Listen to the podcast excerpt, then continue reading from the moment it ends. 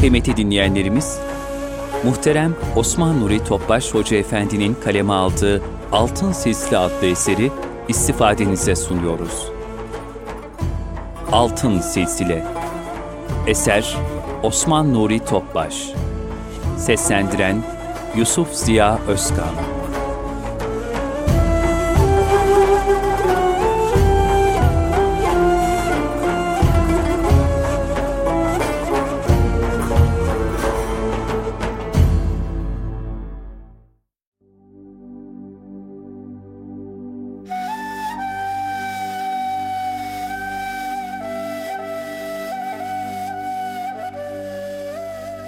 Altın Oluk yayınları sunar.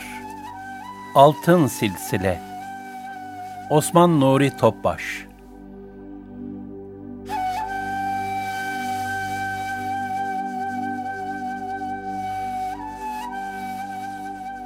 Engin Muhabbeti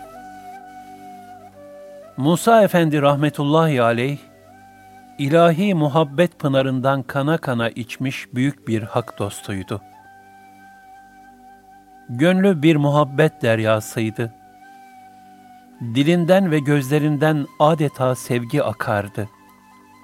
Hal diliyle çocuk yaşlarda nazarına eriştiği Esat Efendi rahmetullahi aleyh gibi senin aşkınla mecnunum, velakin iştiharım yok der gibiydi. Onun manevi evlatlarından birine yazdığı mektubundaki şu ifadeler, başka nasıl anlaşılabilir ki?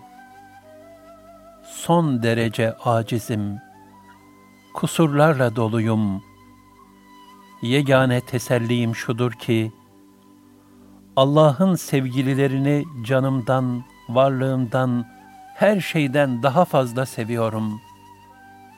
Öyle bir sevgi ki, sevdiğimi de bilemez haldeyim. Ki lisanla, yazıyla ifade edilemez. Muhterem üstadımız, Cenab-ı Hakk'a niyazlarında ona olan aşk ve muhabbetinin daha da ziyadeleşmesini isterdi. Şu niyazları bunun tipik bir misalidir. Ey yüceler yücesi Allah'ım! Şan, şeref, kuvvet, kudret ve bütün âli sıfatlar sana aittir. Bizler mahluk olarak senin o ince sanatını ve hudutsuz derin ahlakını nasıl idrak edebiliriz? Kerem et, lütfet, basiret penceremiz açılsın da, bir şemme olsun nasibimize göre seni anlayabilelim.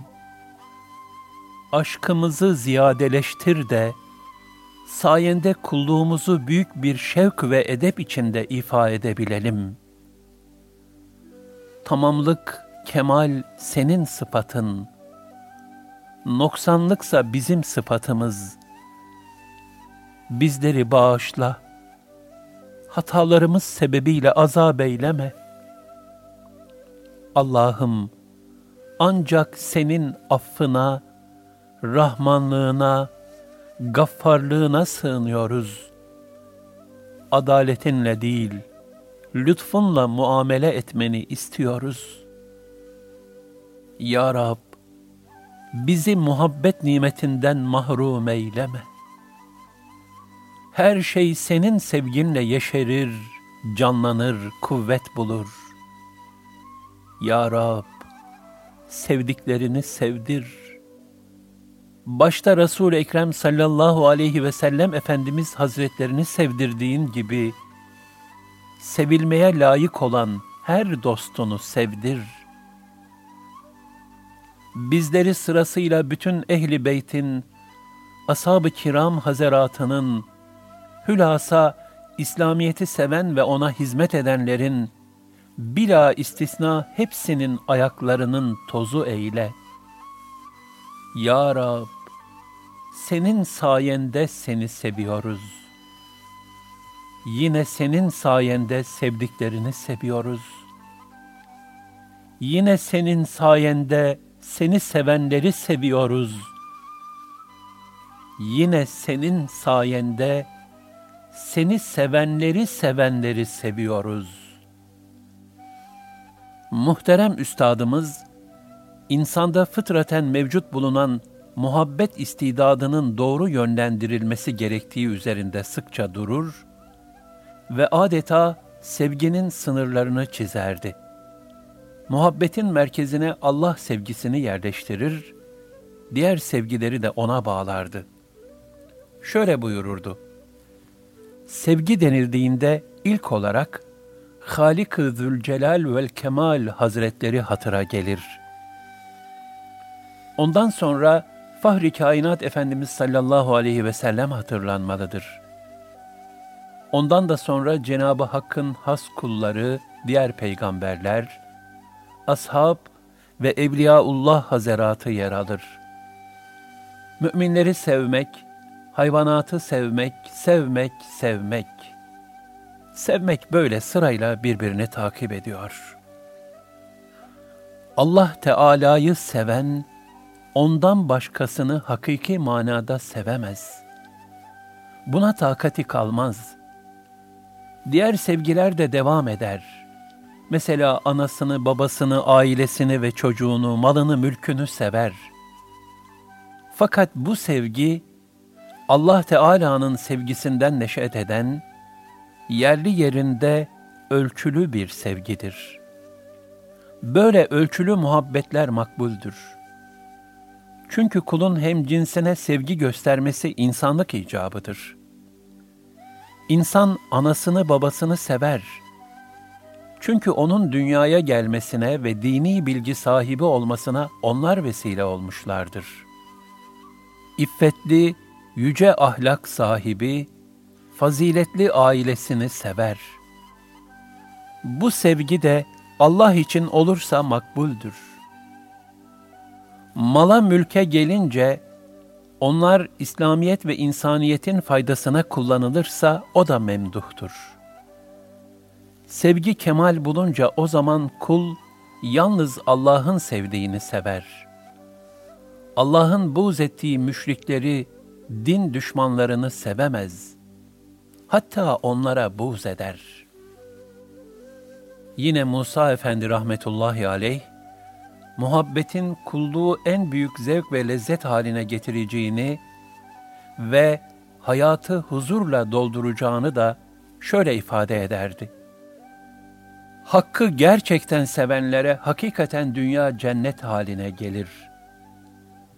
Çünkü onların gönüllerini Allah sevgisi öyle ihata eder ki, abes hiçbir şey göremezler.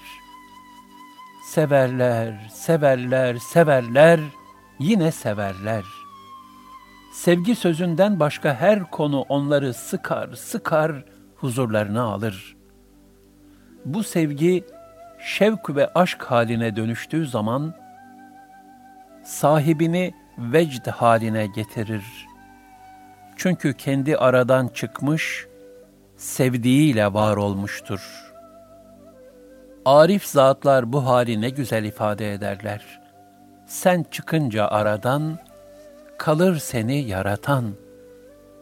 Sevgiye nail olan, Allah Teala'ya karşı bütün vazifelerini seve seve, büyük bir rahatlıkla ve gönül huzuru içinde ifa eder.''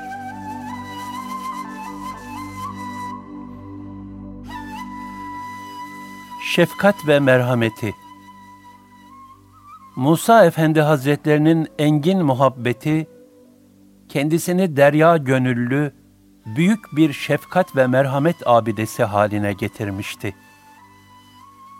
Onun şefkat kucağı, fakirler, yetimler, kimsesizler, hastalar, kurtuluş arayan günahkar kullar ve hatta diğer canlılar için bir teselli sığınağı olmuştu müseccel Allah düşmanları hariç herkesi ve hatta her şeyi severdi. Onun bu muhabbeti elinden, dilinden ve gözlerinden şefkat ve merhamet olarak taşardı. Bir güle bakarken, bir çocuğu severken, bahçesindeki kedilere ve ağaçlara konan martılara bir şeyler ikram ederken, hep bu hal müşahede edilirdi. Şöyle buyururdu. Rahman ismi Cenab-ı Hakk'ın yüce sıfatlarındandır. Merhamet, Evliyaullah'ın, ashab-ı kiramın, kibar-ı ehlullah'ın, ariflerin ve aşıkların sıfatıdır. Merhametli insanı Allah Teala ve Tekaddes Hazretleri sever. Efendimiz sallallahu aleyhi ve sellem, Allah dostları, bütün insanlar, hatta bütün mahlukat sever. İnsanlar ancak merhametlerinin derecesine göre Cenab-ı Hakk'a yakındır. Kul dikkat edip tekamül ettikçe, Cenab-ı Hak bütün mahlukata karşı bir şefkat ve muhabbet verir. Zaten bir insanın mahlukata karşı şefkati yoksa, o insan çok ziyandadır. Hem Hakk'ın kulu olsun, hem hak yolunda olsun, hem de Cenab-ı Hakk'ın kullarına hatta hayvanata kadar merhamet etmesin, o ne tamamdır, noksandır. Musa Efendi rahmetullahi aleyh fakirleri çok severdi. Şöyle buyururdu. Fakirleri sevemiyorsak Cenab-ı Hakk'a yalvaralım da o ulvi sevme duygusunu bize nasip eylesin. Hatta zamanımızdaki birçok abidler bile kalplerinde merhamet duygusu noksan olduğu için fakirleri sevemiyorlar. Halbuki mütevekkil, tefviz ehli fakirlerin Allah katındaki kıymet ve değerlerini bile bilsek, ayaklarına kapanır öpmek isteriz. Bize düşen vazife onları sevmek, onlarla geçimli olmak ve onların duasını almaktır. Muhterem üstadımızın temiz fıtratı adeta mayi merhametle yoğrulmuştu. Fakir hastalar için açtırdığı hüdayi kliniğinde takati yerinde olmadığından fiilen hizmet edemediğine üzülür ve derin bir iştiyakla gücüm yerinde olsa gider hastalara bil fiil hizmet ederdim buyururdu. Onun merhametinin uzandığı diğer bir grup da günah batağına düşmüş kimselerdi. Hiç şüphesiz günaha buz ederdi. Fakat günahkara da acırdı. Günaha olan nefreti günahkara taşırmazdı. Hatta böylelerini içinde bulunduğu halden kurtarmak için hem dua eder, hem de elinden gelen himmeti gösterirdi. Bursalı dostlarından birinin anlattığı şu hadise, onun bu halini ne güzel ortaya koyar. Muhterem üstadımız Bursa'yı çok severler ve zaman zaman bir hafta on günlük sürelerle Uludağ yolu üzerinde bulunan devlet hanelerinde ikamet ederlerdi. Tenha bir bölge olması ve o dönemde bazı anarşik hadiseler yaşanması sebebiyle tedbir olsun diye bazı kardeşlerle birlikte evin avlusunda geceleri nöbet tutuyorduk. Bir gece saat üç sıralarında evin avlusuna duvardan bir kişi atladı. Kapıya yöneldi, açmaya zorladı. Açamayınca pencereyi yokladı. Niyeti kötüydü. Hemen müdahale edip yakaladım ve yere yatırıp etkisiz hale getirdim. Üstadımız mutadı olduğu üzere o saatlerde teheccüd ve evrad-ı eskarını ifa için umumiyetle ayakta olurdu. Durumu kendilerine bildirmek istedim. Zile bastım, az sonra kapıda göründüler. Yerde yatan kişiyi görünce durumu fark ettiler ve içeri geçip üzerlerine bir şey aldıktan sonra avluya teşrif ettiler. Yaz mevsimi olduğu için bahçedeki kameriyeye geçtiler.''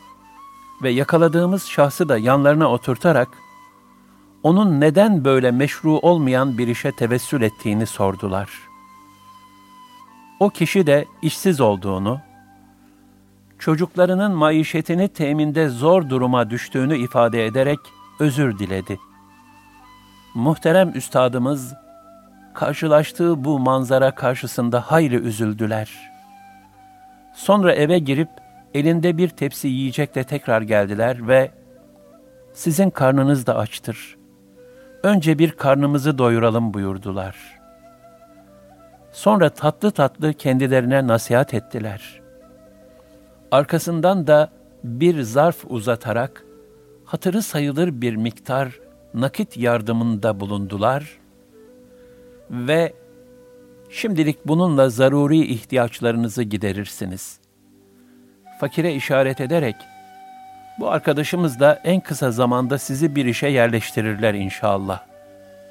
Bir maniniz olmazsa her hafta bu kardeşlerin göstereceği sohbetlere de düzenli olarak devam edersiniz diye yol gösterdiler.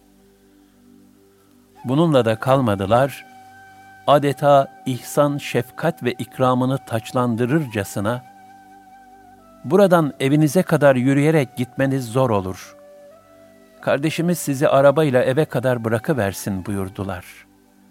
Bize de dönerek, kardeş, bu arkadaşımızın durumunu ifşa etmeyelim. Kıyamete kadar aramızda sır olarak kalsın. Tembihatında bulundular.''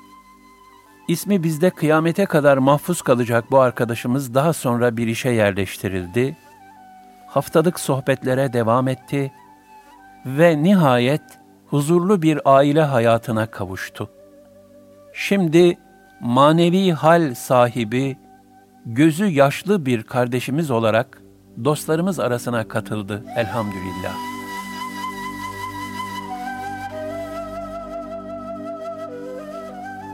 Dasitani vefası.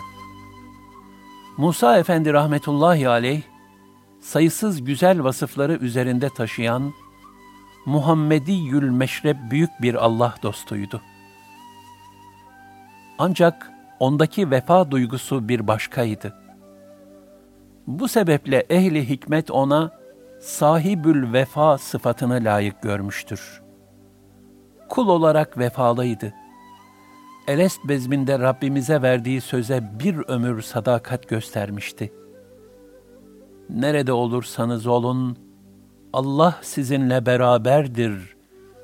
El-Hadid 4 ayetini sık sık tekrarlar, başta ibadetleri olmak üzere bütün hayatı tam bir ihsan duygusu, yani daima ilahi müşahede altında olduğunun idrak, edep ve huzuru içinde geçerdi.''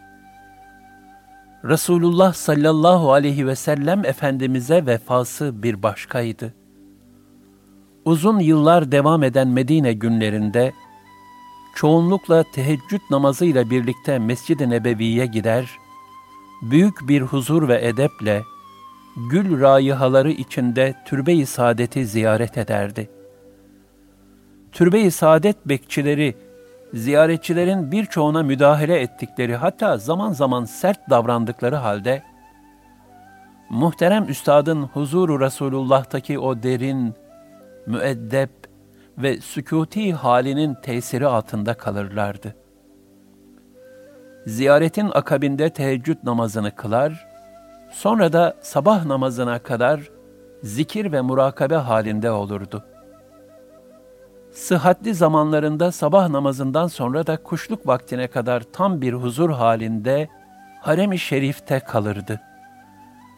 Resulullah sallallahu aleyhi ve sellem Efendimiz'e gerçek vefanın, onun sünnet-i seniyyesine tam sarılmak olduğunu, bunun da şekli hususlarla birlikte onun gönül dokusundan hisseler almakla mümkün olacağını ifade ederdi. Onun bir başka vefası da, ehlullah hazeratına gösterdiği nihayetsiz muhabbet ve bağlılıkta tezahür ederdi. Üstadı Mahmud Sami rahmetullahi aleyh hazretlerine karşı dasitani bir vefa hissiyle doluydu. Onun için hayatın en mühim anları üstadı ile buluştuğu, onunla beraber olduğu günlerdi. 30 yıla yakın beraberliklerinde o büyük veliye hep bir sıddık teslimiyetiyle bağlı kalmış, hayata ve hadiselere hep onun gözüyle bakmaya itina göstermiştir. Hayatını o büyük Allah dostuyla zahiren ve batınen beraber yaşamış, onda fani olmuş, son nefesinde de tıpkı o olmuş, onunla aynıleşmiştir. Kendisine küçük hizmetler sunan torunlarına ve diğer yakınlarına sergilediği âli cenaplıklar, daha evvel ahirete irtihal eden büyüklerine, dostlarına, ülkeye hizmet eden güzel insanlara ayrı ayrı isim isim gönderdiği fatihalar, onun vefakarlığının güzel numunelerindendir. Şahsen benim daha kundak yaşımdayken hizmetimi gören hemşireyi, 55 sene sonra bile aratarak buldurması ve ona izzet ve ikramlarda bulunması da takdire şayan bir vefakarlık misaliydi. Onun engin nezaket, kadir şinaslık ve vefasını gösteren bir başka misal de, kendisinin tedavisiyle meşgul olan bütün doktorlara ayrı ayrı her sene bir hediye veya mektup göndermeleriydi. Bunu Medine-i Münevvere'de bulundukları zaman bile asla ihmal etmez, bizlere telefon ederek bu vazifeyi kendileri namına yapmamızı isterlerdi. Nitekim doktorlarından biri, kendisini çok duygulandıran bu vefa ve kadir şinaslığı şöyle ifade etmişti. Ben bu kadar hasta tedavi ettim. Hastalarımın bana tedaviden sonra teşekkür edip hediye verdikleri olurdu ama bir sene sonra ve devam eden yıllarda bunu hatırlayıp da teşekkür eden insan ilk defa gördüm.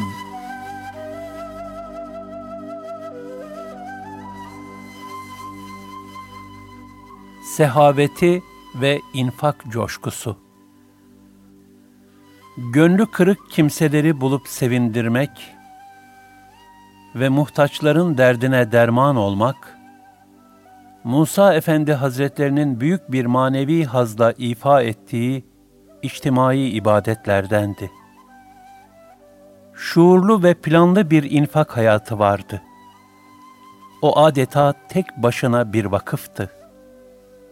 Muhtelif hayır fonları vardı. Mesela bir eytam yani yetimler hesabı vardı. Hayır hesabından muayyen bir kısmı yetim çocuklarla ilgilenmek üzere vazifelendirdiği yakınlarına teslim eder ve işiniz onlara sadece burs vermek değil, kendi çocuğunuzla nasıl ilgileniyorsanız, bu yetim yavrularla da aynı şekilde ilgileneceksiniz buyururdu. Ayrıca bir kitap hesabı vardı. Sami Efendi Hazretlerinin kitapları başta olmak üzere, bilhassa gençliğe ve ümmete faydalı olacak bir kitabı gördüğünde ondan çokça alır, uygun gördüğü kişilere hediye ederdi. Üniversite gençliğine Osmanlı tarihi ve İslam kahramanları ile alakalı kitapları hediye ederdi. Muhterem üstadımızın hastalarla alakalı bir hesabı da vardı. Sağlık hizmetleri noktasında çok hassastı tedavi olma ve ilaç alma imkanı bulunmayan hastalarla ilgilenmek üzere yakına olan bir doktoru vazifelendirmişti. Onların masraflarını haberleri olmadan karşılardı. Musa Efendi rahmetullahi aleyh, belirlediği bu fonlar için her sene yılbaşında bütçesini yapardı. Bütün bunlar zekatın haricindeki hayırlardı. Zira o, kifayet ve ihtiyaç haricini infak etmek isterdi. Her vesileyle infakla ilgili nasihatlerde bulunurdu. Sevenlerini ve yakınlarını Allah'ın ihsan ettiği nimetleri onun rızası istikametinde cömertçe sarf etmeye yönlendirir ve şöyle buyururdu. Evladım, mutlaka riyazat halinde yaşayın.'' Riyazat, nefsin arzularına karşı kendini tutmak ve nimetleri kendi adına kullanırken kifayet miktarıyla yetinmek demektir. Ve Allah'ın verdiklerini yine Allah için infak edin. Riyazat haliniz sadece üç aylara ve Ramazana mahsus olmasın. Onu hayatınızın her safhasına yayın ve ihtiyaç fazlasını Allah yolunda infak edin. şunu iyi bilin ki, Dolmabahçe veya Topkapı Sarayı'nda bile yaşasanız, yine riyazatla yaşamaya mecbursunuz. Onun için malı da mülkü de ancak kalbinizin dışında taşıyın. Eğer ihtiyaç fazlasını Allah yolunda infak etmezseniz, Allah'ın verdiği nimetlere karşı nankörlük etmiş olursunuz. Unutmayın ki, infak edilmeyen nimetler ziyan edilmiş demektir. Ziyan edilen nimetler de hesabı çok ağır birer ahiret vebalidir. Musa Efendi rahmetullahi aleyh, henüz çocuk yaşlarımızdayken biz evlatlarını terbiye etmek için aldığımız portakal veya elmanın fiyatını sorar ve çarşıdaki bütün fiyatları öğrendiniz mi buyururdu. 2 liraya alınabilecek aynı kalitede bir şeyi 3 liraya almayı israf sayar ve bizlere iktisatlı olmayı tembihlerdi. Kısacası kendine harcarken kılı kırk yarardı.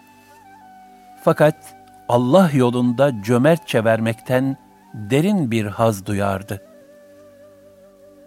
Yanımda kendisinden kalan bir defter mevcuttur. Orada zekat, hayır ve hasenat notları var. Muhterem pederim ara sıra onu riya olmasın diye sadece bana gösterir ve izah ederdi. Bak oğlum, zekatım bu kadar. Hayır ve hasenatım da şu kadar. Her zaman hayır ve hasenatı zekatına göre kat kat fazlaydı. Bunu göstermesindeki maksadı da bizleri infaka alıştırmaktı. Anadolu'nun birçok yerinde ve hatta yurt dışında cami, Kur'an kursu, İmam Hatip Lisesi gibi birçok hayır müessesesine onun mühim yardımları olmuştur. Bu yardımları esnasında herhangi bir cemaat veya grup ayrımı yapmazdı. Anadolu'nun bir yerinden geçerken yarım kalmış bir cami inşaatı veya bir Allah dostunun bakımsız haldeki türbesini görse, bununla biz meşgul olalım buyururdu.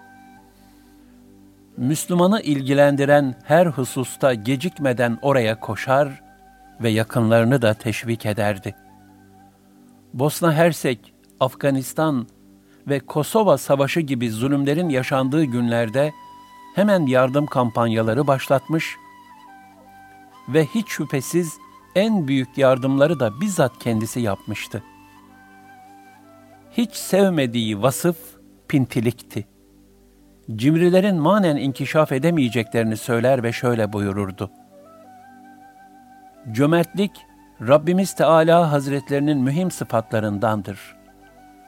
Başta Resulullah sallallahu aleyhi ve sellem Efendimiz olmak üzere bütün peygamberan hazeratı, ashab-ı kiram ve kibar-ı ehlullah hazeratı bila istisna bu güzel ve ulvi ahlakla vasıflanmışlardır. Bir insan hem Allah dostu olsun hem de cimri olsun bu tasavvur edilemez. Cimriler Hak Celle ve Ala Hazretlerinin nazarında hiç itibarı olmayan kişilerdir. Cömertlik Allah'ı sevenlerin, aşıkların süsüdür. Hasislikse değersiz olanların hastalığıdır, lekesidir. Cömertlik içerisine her güzelliği alan sıfatların anahtarıdır. Cimrilikse içerisine her kötülüğü alan seviyesizliklerin anahtarıdır. Muhterem üstadımız deryalar gibi infak etmesine rağmen bunu hiçbir zaman nefsine nispet etmez verdirenin Cenabı Hak olduğu şuuruyla kendisini bir veznedar olarak telakki ederdi.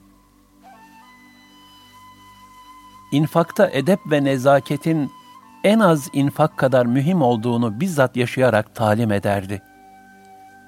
Bir insanın yapabileceği en büyük zarafet, nezaket ve taltiflerle ikramda bulunurdu. Hediyesini en güzel şekilde paketler öyle verirdi.'' Yine bir kimseye zekat veya hayrattan bir miktar takdim edeceğinde, kullanılmamış düzgün ve güzel bir zarfa koyar, üzerine güzel bir yazıyla ikramımızı kabul ettiğiniz için teşekkür ederiz gibi bir nezaket cümlesi yazardı. Yani o sadakaları Allah alır. Et-Tevbe 104 ayeti mucibince verdiği şeyi muhtaçtan evvel Allah'ın aldığı idraki içindeydi.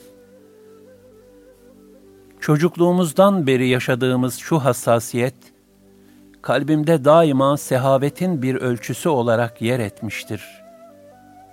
Zaman zaman pazar günleri evde güzel yemekler yapılırdı. Muhterem pederim bu yemeklerden hizmet edenlerin de yemesine çok dikkat eder, göz hakkına riayet ederdi. Zira o ayet-i kerimede buyurulan ticareten len tebur asla zarar etmeyecek bir kazanç sırrına talipti.''